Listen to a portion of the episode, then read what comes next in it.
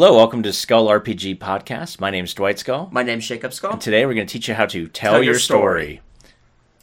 So one of the things I've noticed with a lot of game masters that I played with is that when they need to end for the night, they just end very abruptly and there's not any rhyme or reason to Yeah, they kind of go, well, that's it for tonight, folks, or like you just finished that last battle or something. kind of going to the Looney Tunes, that's all folks kind of thing, which is very you- jarring. Yeah, it is. Um, so, okay, so one of the things I grew up with was watching uh, the old Adam West Batmans from the '60s, like the really campy Batmans, Oh, like yeah. those where they danced and crap, and like they had the big old ba- bam and Pow, pow, bam. yeah.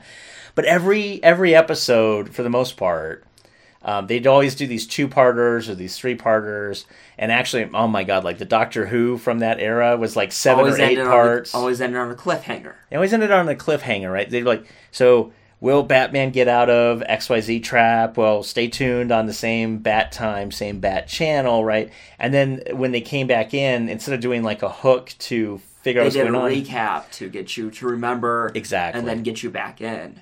Right, and then you literally start out with like the last five seconds or last ten seconds of the after they did the recap. Mm-hmm. You know, the Riddler's doing all this, this, and this, and this, and then it's like, and we left our hero.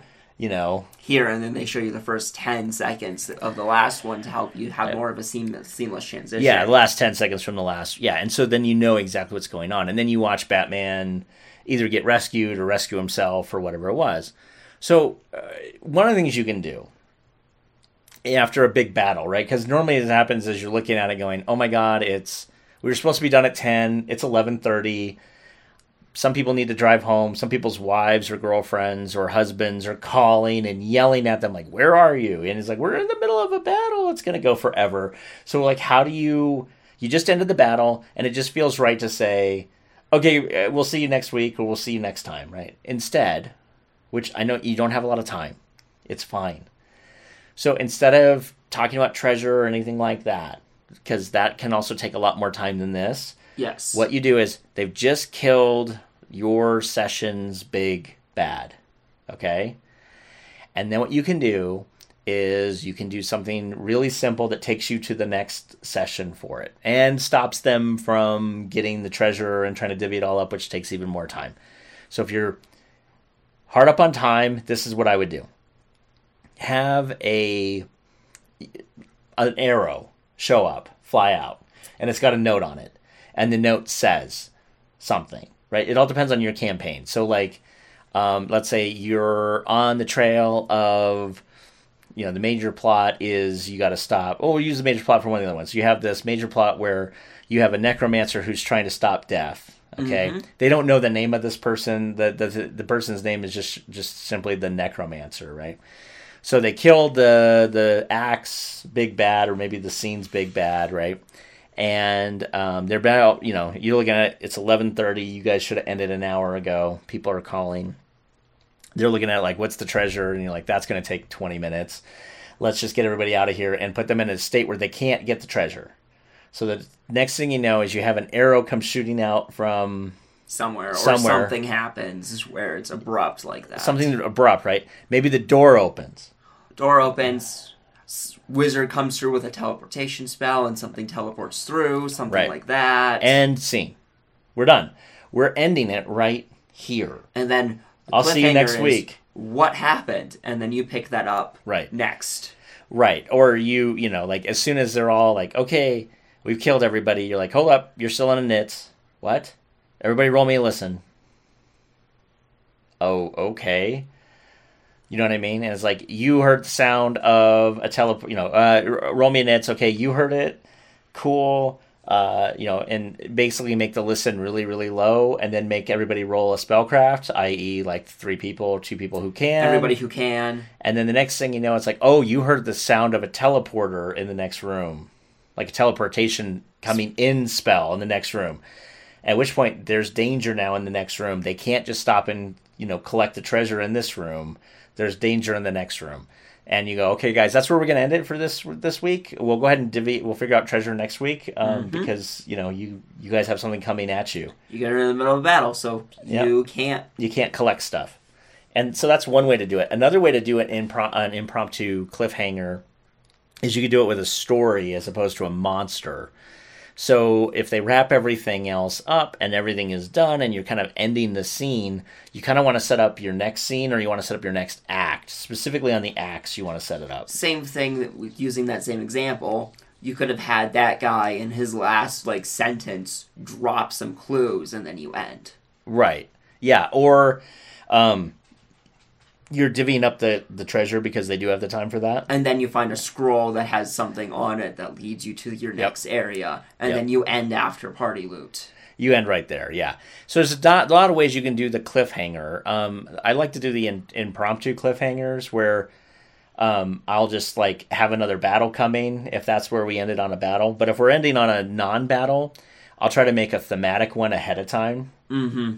And um, if it's not too early in the in the in the evening, that works really well.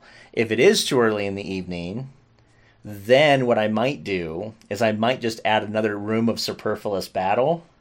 Yes. There is no treasure in this room. You got to go find his living quarters. When they open up the next room, there's like seven or eight more goons there because maybe we're just like a half an hour away from being done those seven or eight goons aren't going to only take like maybe 10 15 minutes to dispatch because they're not the highest level it, it's taxing on your players because they might have spent most of their spells just trying to get through the last dude and then they have to do that last battle with no you know like the fighter now shines because the fighter has no spells that are exhausted. The fighter, the rogue, and the ranger now shine because yeah, they have they have stuff to do. So anyway, um, I mean, in like a D and D three five campaign, that's really always the case.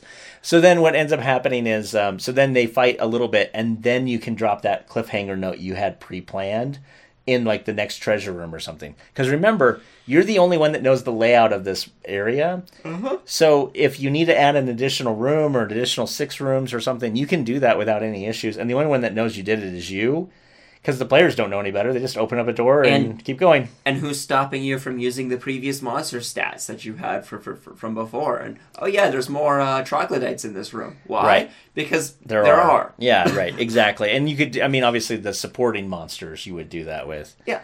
Um, you know, it's it's uh. So there you go. So that's how I try to end almost every session as at least some sort of hook into my Latin my next session it also makes my hook on the next session really easy because I can then say, so like in the example above, like, okay, so remember last week you guys just dispatched this guy here, and then, you know, the wizard heard the sound of somebody teleporting into the next room.